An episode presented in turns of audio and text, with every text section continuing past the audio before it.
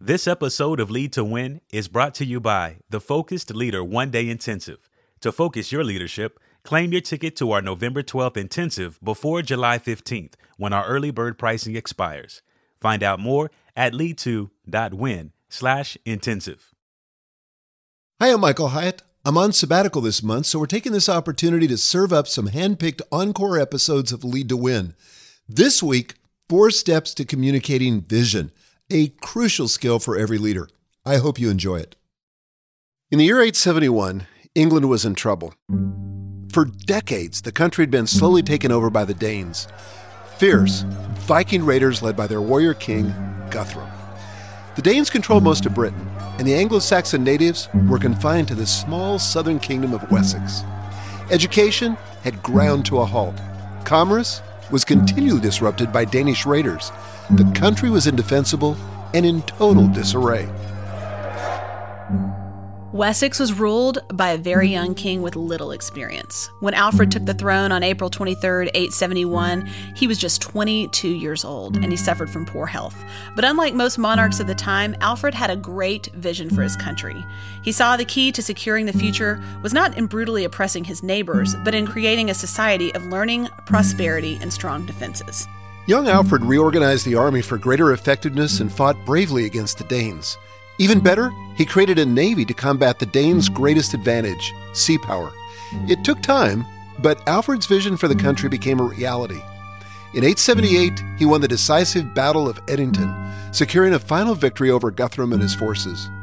That's where Alfred showed his true greatness. Rather than taking revenge, he was merciful. He treated Guthrum as an equal and allowed his former enemies to continue occupying a portion of the British island.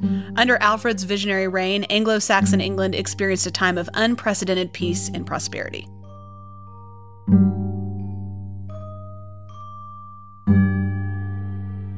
But not all English kings were so successful. Just 80 years after Alfred's reign, Ethelred II took the throne. Like Alfred, Ethelred was a young king. But unlike his predecessor, Ethelred lacked a unifying vision for the country. Because of that, he was completely unprepared when the Danes started raiding again. Within a few years, the Danes were back on top and the English were forced to pay tribute. Worse, Ethelred's ineffective response produced chaos in the country. It's no wonder historians gave Ethelred II the nickname Ethelred the Unready. It's actually a pun based on Ethelred's name, which means noble counsel. In Old English, unready means something like poor advice. So Ethelred the Noble Counsel was actually Ethelred the Bad Planner. There's just no substitute for vision. When we have a compelling, unifying view of the future, and when we're able to communicate, it can motivate people to accomplish astonishing things. And those who lack vision, well, they're just unready for the challenge of leadership.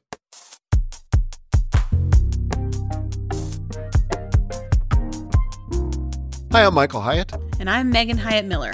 And this is Lead to Win, our weekly podcast to help you win at work, succeed at life, and lead with confidence. And in this episode, we're going to explore the importance of vision to energize and motivate our teams. So, today, Dad, we're actually going to dig into four steps for driving that vision deep within any organization, which I think is a really key um, skill for leaders, but it's not so easily acquired in many cases. Uh, it's not. There's a lot of, I think, misunderstanding about vision. You know, people think you either have it or you don't. A lot of right. uh, leaders are intimidated by the fact that they don't seem to have a compelling vision of the future. Mm-hmm. But this is really something that anyone can develop. And it's something important to develop because as leaders, we have to lead first, I think, by vision. If we can't create a more compelling uh, picture of the future, something that's really desirable, it's going to be very hard to motivate our team to change or to take on big tasks or really to fulfill our purpose. Absolutely. Okay, so the very first step is you've got to make your vision inspiring. I mean, people get excited about making more money, but not for long. That's not enough of a vision. And I've worked in companies where that was the vision, but it's not enough. What they really want, what people really want, is a sense of significance. Mm-hmm. And I think that's particularly true with millennials.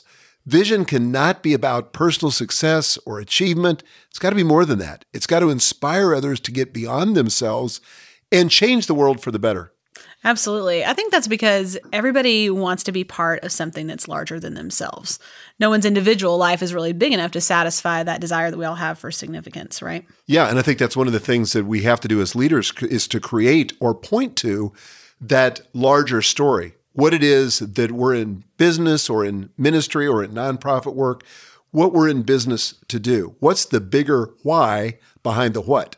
That reminds me of a quote from the author of The Little Prince, Antoine de Saint Exupéry, who says, If you want to build a ship, don't drum up the men to gather wood, divide the work, and give orders. Instead, teach them to yearn for the vast and endless sea.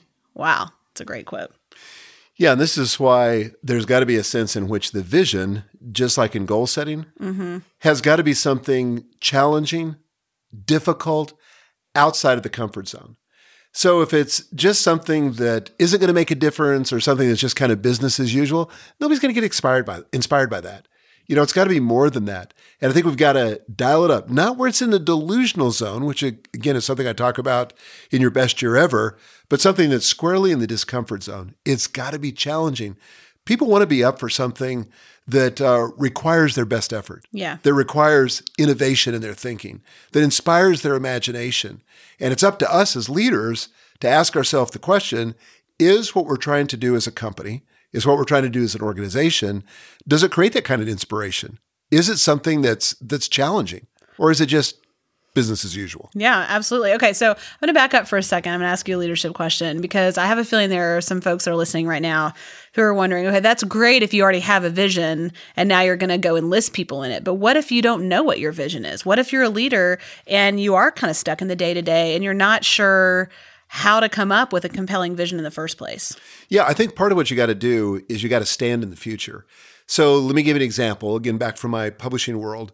When I first became the publisher of Nelson Books, one of the imprints or one of the divisions of Thomas Nelson Publishers, one of 14, it was dead last in every possible metric. So the division was not doing well. So I got hired uh, to take over the division. And the first thing I did was I went out and I started to think about what do I want? Mm-hmm. You know, why is it important that we turn this uh, division around. And what do I see like three years into the future? And so I literally, well, I didn't literally, but I, I try to take a step into the future mm-hmm. three years from now and say, what do I see? If I lived three years from now and I was actually describing what existed, not what I wanted, but what already existed. And that's a key difference. That's a key difference. You got to describe it in the present tense. Mm-hmm. I don't think it's helpful to describe it as a future reality or even as something past because that's kind of like playing games with ourselves, mm-hmm. but something that is. Mm-hmm. So kind of like you have a time machine almost. You're going to yeah. like jump in the time machine, you're going to go into the future and you're going to describe what you see when you get out. Yeah, or if um, you know, if Martians suddenly invaded the Earth and they were reporting back to Mars about what they saw, you want to describe it like that. Right. So I was just saying, for example, uh, Nelson Books publishes uh, seven New York Times bestsellers per year. So that was like right. a descriptive sentence. Mm-hmm. Or we sell uh, 10 books that sell over 100,000 uh, units per year. Mm-hmm. We have a stable of best selling authors. We've got great relationships with authors and agents. You know, we have a staff of extremely talented, extremely committed uh, people. I, I remember the particulars, but I wrote it down in as visual and concrete a form as I could. Mm-hmm. And so that's really what we mean about vision. So it's it's nothing more, nothing less. What do you see? What would you like to see? And this is a key point. We've talked about this in previous episodes, and in fact, in last week's episode.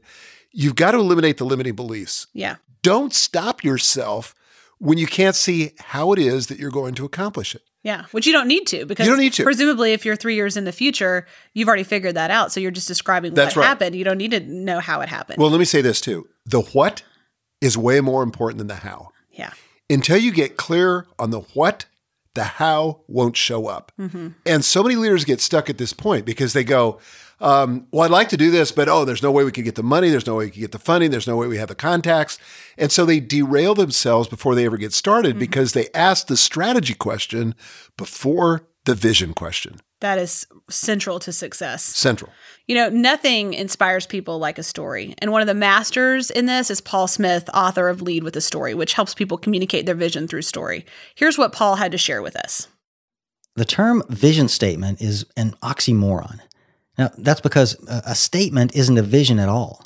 Now, you can express a goal as a statement or, a mission as a statement, but not a vision.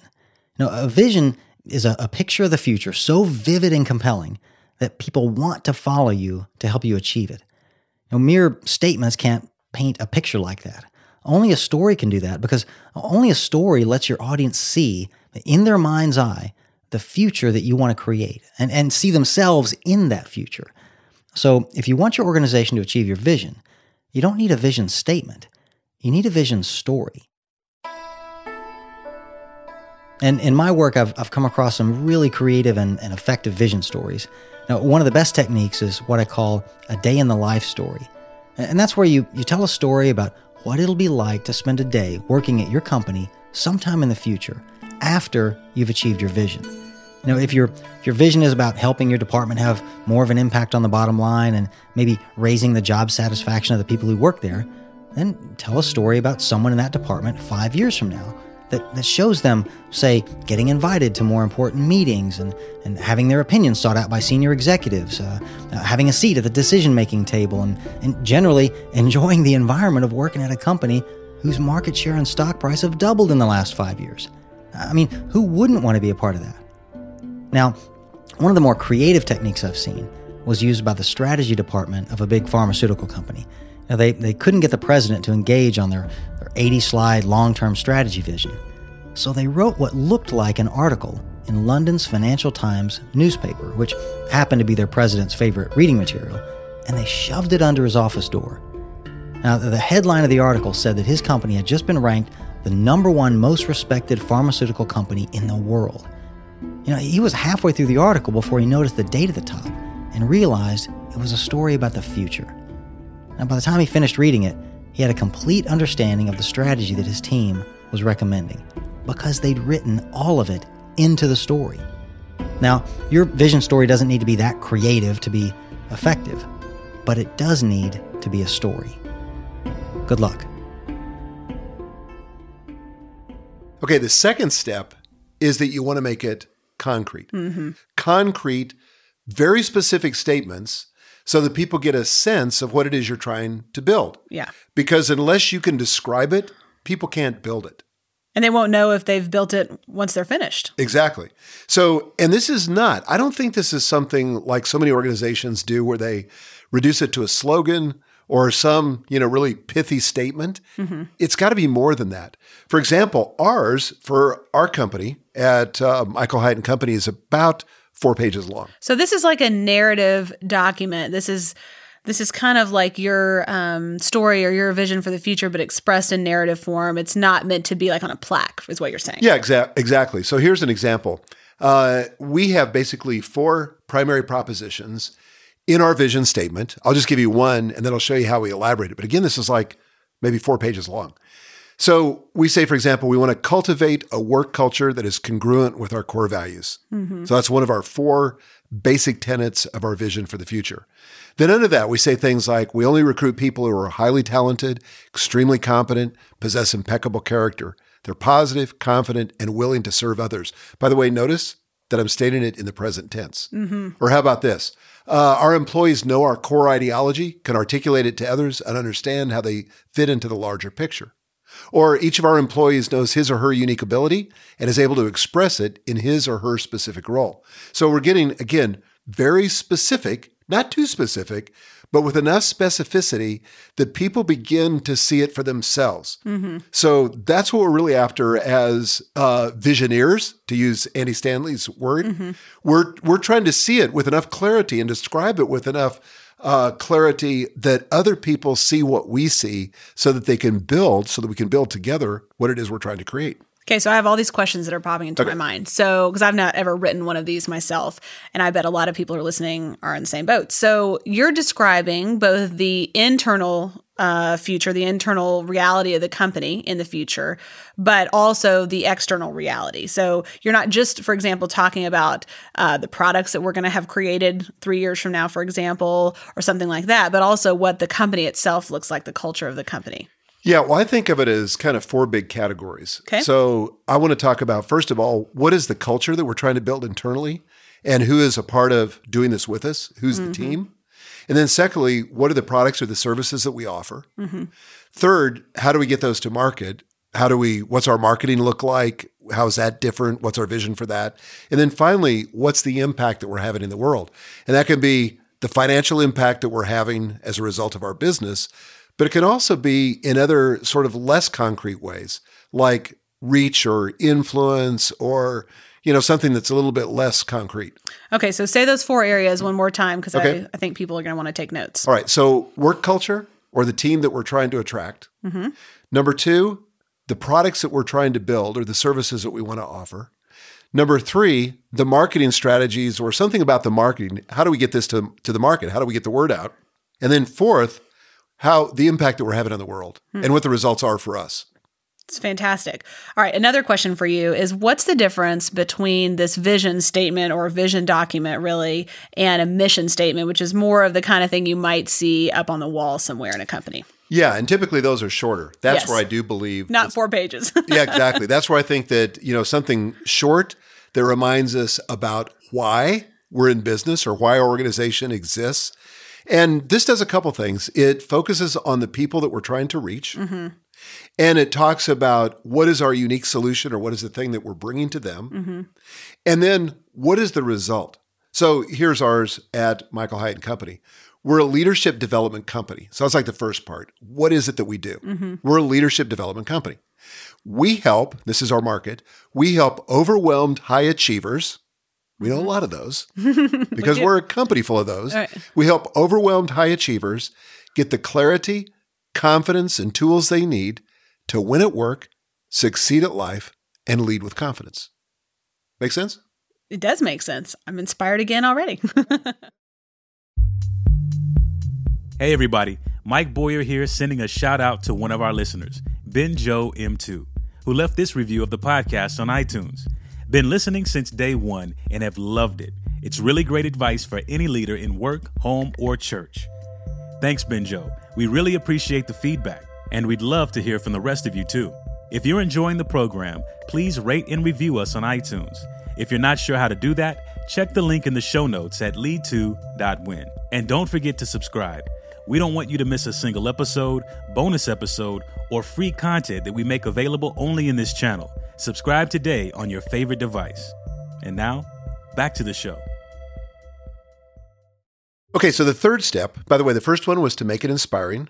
The second one was to make it concrete. And the third one is to make it practical. Hmm. A vision statement is hugely helpful in making decisions. So, for example, I read that one about, you know, kind of the employee culture we want to create. Right. Well, guess what? That vision of that kind of culture informs the way that we do recruiting. yes, it does. It informs how we interview. And sometimes new employees will sort of jokingly talk about how long it took to get into the company because we've got this long, extensive process. But that's because we're trying to create a very specific culture Yes. that is aligned with a vision that we have of what we want that culture to look like. So that informs at a very practical level how we design the recruiting, how we design the onboarding process.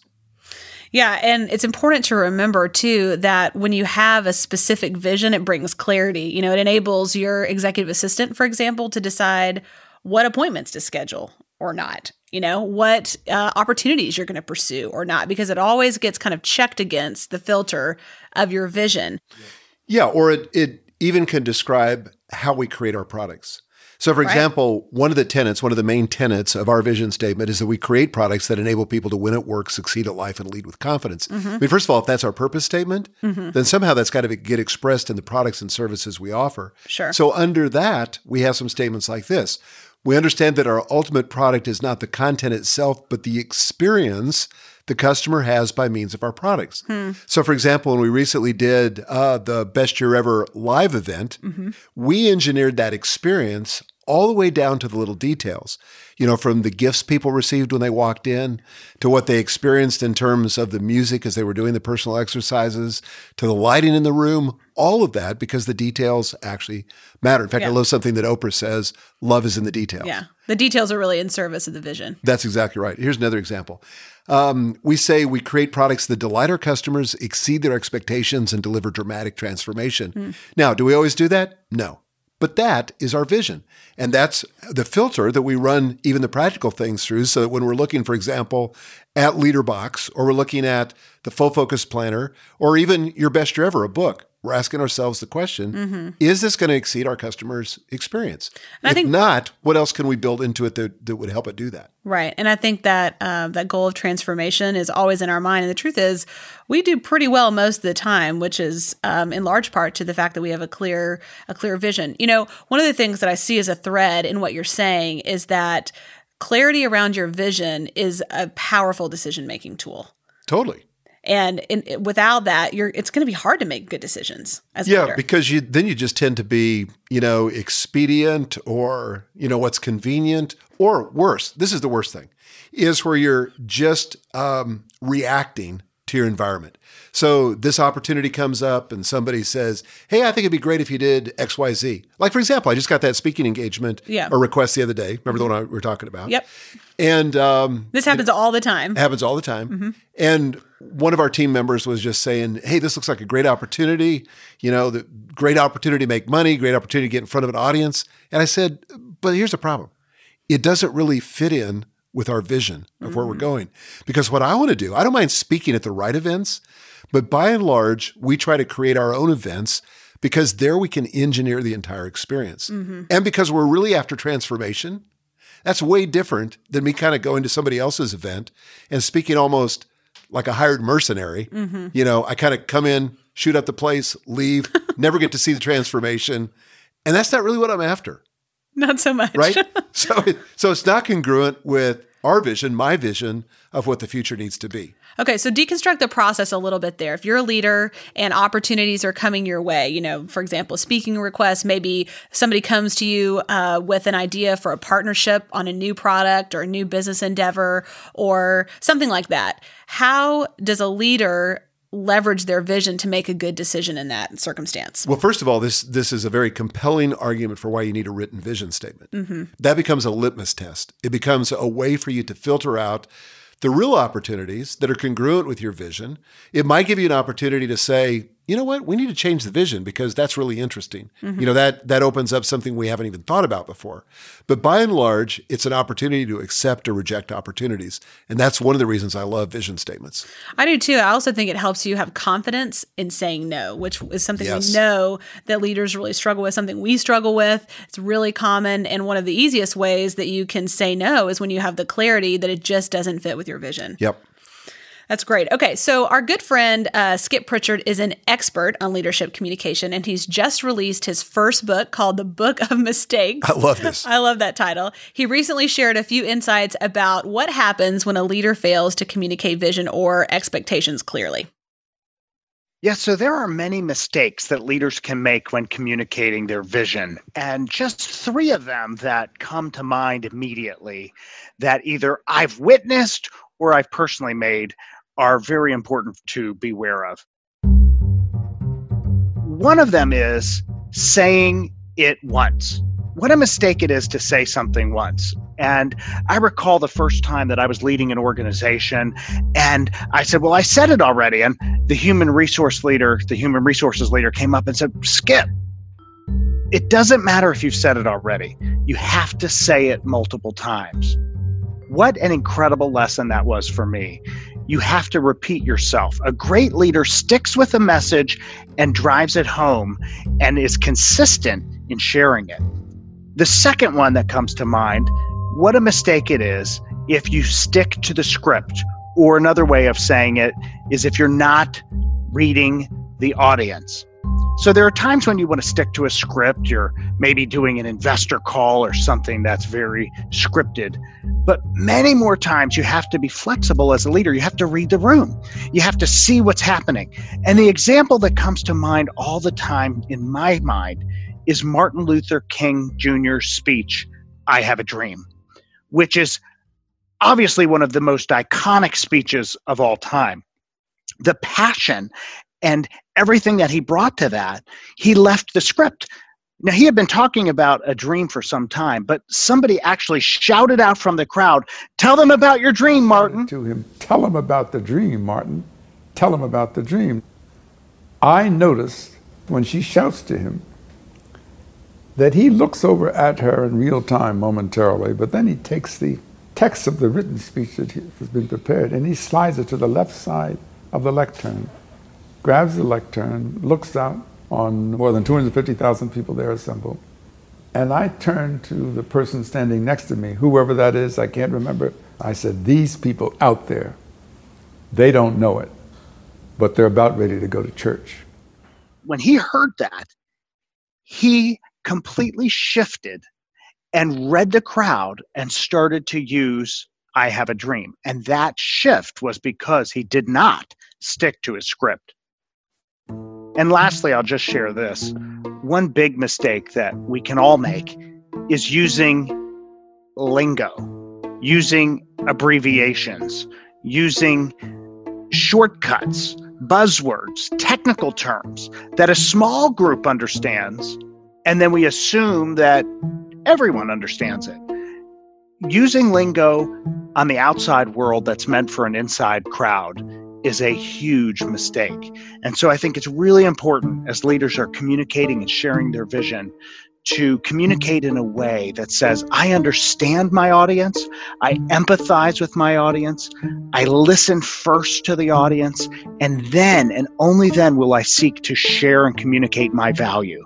Not, I'm just going to bring it all out there and just ramrod it through without paying any attention. These are critical communication leadership mistakes. Okay, let's get to our final step in communicating vision. Step number four. The fourth step is to make it visible.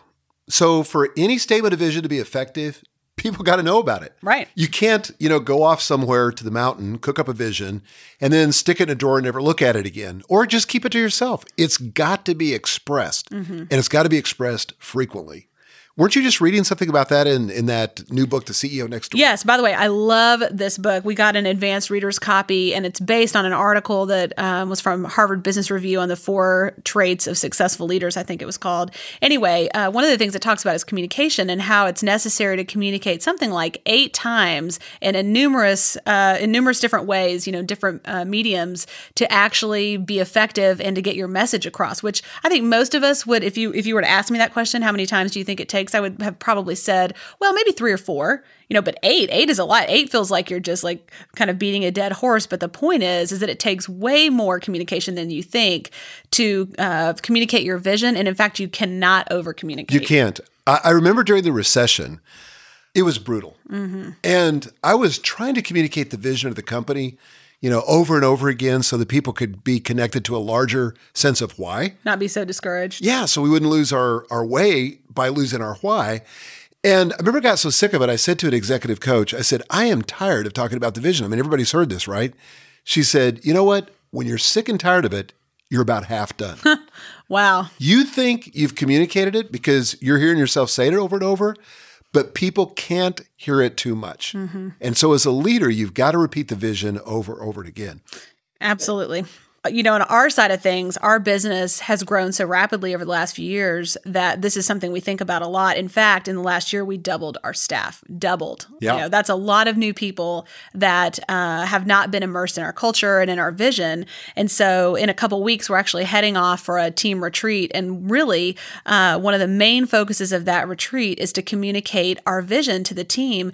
And we're going to talk about things like our core ideology, you know, our core values, those kinds of things that the rest of our team team has already heard, although I think they're going to be excited to hear it again. Some of our team members won't have heard it. And we're going to keep talking about that over and over and over again. Think about this.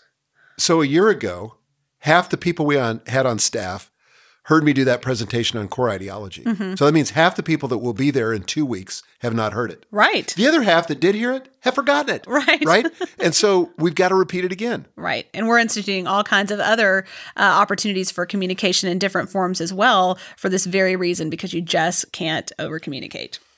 Okay, so we got to come back to something like we so often do on Lead to Win, and that is our own behavior as leaders. Mm-hmm. This is the most important place that the vision has to be made manifest in our own behavior. There's a sense in which we've got to embody that future that we're trying to create. So, in other words, if the team sees you model the vision, it'll stick. Mm-hmm. If they see it used as a yardstick in budget meetings, they'll live by it. If they realize that it's more than a marketing tagline, they'll take it seriously. But if they sense that the vision statement means nothing to the leader, you know, it's just something, you know, that you you put in a notebook and file away or hang on the lobby, on the wall of the lobby, it's never going to affect the team's passion and productivity. So as leaders, we have to set the pace. Yes. We have to to drink the Kool-Aid. We have to be the vision. We have to be the vision. Mm-hmm. That reminds me of what the renowned philosopher and philanthropist Albert Schweitzer said uh, about what it takes to influence others. He said, Example is not the main thing, it's the only thing. Oh, don't you love that? And mic drop. yeah, exactly. I mean, it always starts with us, it comes It right back to us. We began Lead to Win with three episodes on self awareness. yes.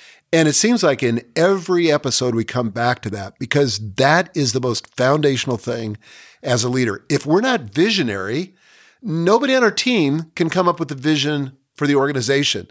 By the way, this is a funny thing. I, I worked in an organization one time where the leader couldn't come up with a vision. And so he attempted to delegate it. Right? So he That's the put to- one thing you cannot delegate. you cannot delegate it. He put together a committee that he was not even part of. oh my gosh. And I was part of that committee, and we were trying to cook up a vision for the organization. But this guy basically had no vision other than to make money. Wow. That won't work. That won't work. The buck stops with us That's at right. the end of the day. All right, so today we've covered the four basic steps in driving vision deep into your organization. Number one, make it inspiring. Number two, make it concrete. Number three, make it practical. And number four, make it visible. Otherwise, Vikings. Exactly. Any final thoughts today, Dad?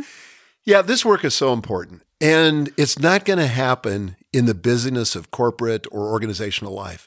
You've got to be able to pull away and give yourself time to really think, really imagine, and to really create the future. It begins in your thinking first, then it becomes or is expressed through your words, and then it has to be shared. So I think it's a pri- it needs to be a priority for us if we don't have time on the calendar this year to get away for a day or two and just think about where we want to be in three years. Again, not in all the details. We're not talking about a strategic plan, but in terms of vision. Mm-hmm. What do you see that you want to have the help of your team in creating? That's fantastic. Thank you guys for joining us for Lead to Win. We invite you to join us next week for a new episode. Until then, lead to win.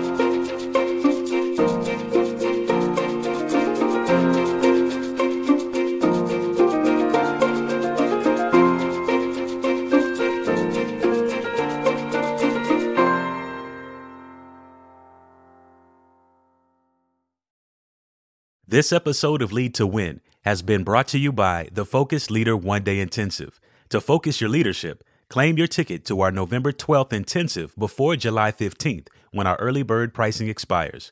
Find out more at lead2.win slash intensive.